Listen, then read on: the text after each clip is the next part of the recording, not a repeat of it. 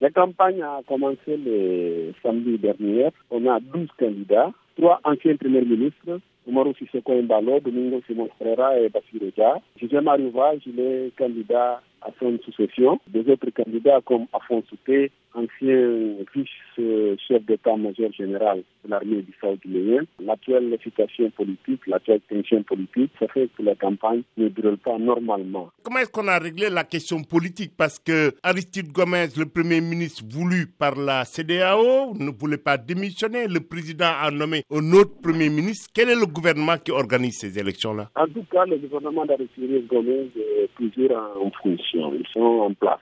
C'est Aristide Gomez qui est en train de travailler au palais de gouvernement. C'est le cabinet officiel du premier ministre. Les autres membres du gouvernement, libérés par Fassine Mbali, le président Marival, qui a donné des fonctions la semaine dernière, ils sont tous euh, en attendant l'évolution de la situation. Le président de la République a convoqué hier une réunion de la Conseil national de défense.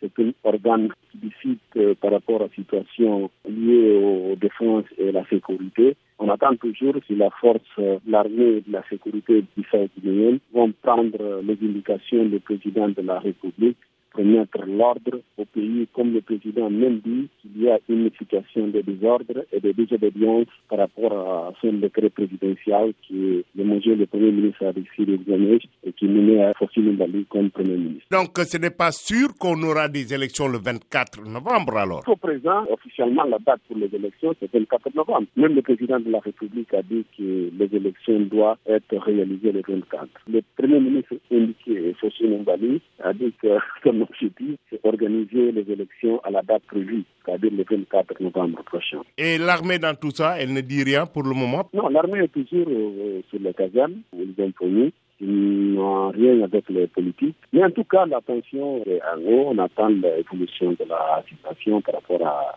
cette situation-là. Le président a été réuni avec l'armée, mais ni le président de la République, ni l'état-major général de l'armée prononcé quelque chose par rapport à la réunion d'hier.